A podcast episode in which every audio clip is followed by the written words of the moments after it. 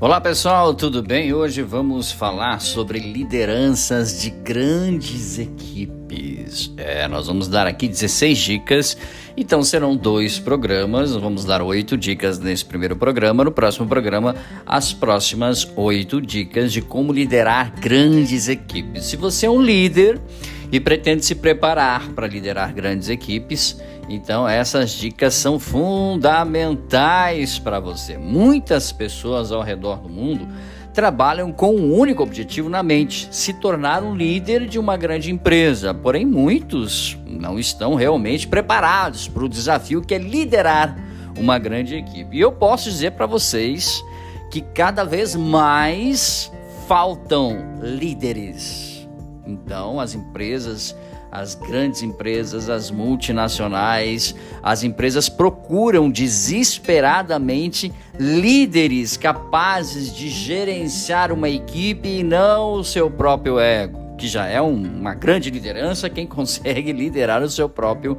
ego, né? Mas liderar proativamente, não liderar como um pai que dá tudo à sua criança, tornando-a insuportável, né?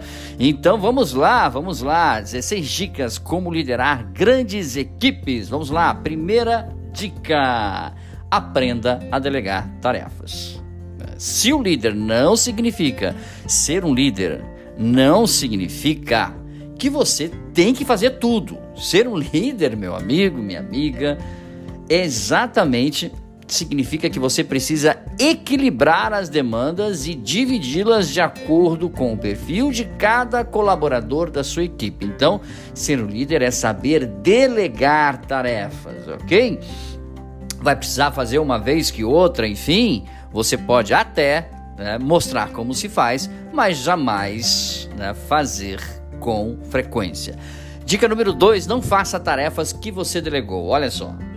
Se você delegou uma tarefa para um colaborador e essa tarefa não foi cumprida, não faça a tarefa logo de cara. Dê um feedback para a pessoa que não a completou, sem usar um tom, é claro, de autoridade. Pergunte o que aquela demanda, uh, como aquela demanda está, por que aquela demanda não foi entregue e estipule uma nova data para que ela seja entregue. Ponto. Sem mais e nem menos. E observa e observe também né, o que vai acontecer depois disso. Delegue sempre com empatia, jamais com autoritarismo. Aliás, autoridade e autoritarismo são coisas bem diferentes. autoridade se conquista, autoritarismo se perde, ok? Vamos lá.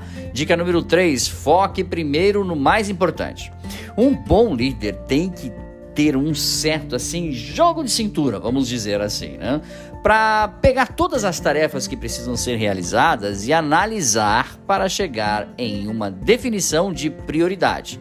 Então, sempre focando no primeiro, no mais importante. Dica número 4: não parar de inovar. Se na sua área de atuação você acha que não pode fazer nada de diferente, sua equipe não atingirá novos e melhores resultados e você está a um passo de ser, é, meu amigo, trocado, substituído. Se você não pode fazer nada diferente, quando a empresa bater no teto e precisar de pessoas diferentes, a sua vaga estará à disposição, ok? Como dizia Einstein, lembra? Não há maior sinal de loucura do que fazer uma coisa repetidamente e esperar que a cada vez um resultado seja diferente. Ah, pois é. Dica número 5: não crie metas inalcançáveis. Esse é um objetivo muito perigoso, ok? Às vezes líderes querem mostrar serviço ou tentar uh, bater recordes com metas impossíveis de se alcançar. E isso pode prejudicar monstruosamente a confiança da sua equipe. É, uma meta não alcançada pode gerar um senso de que o trabalho não foi feito.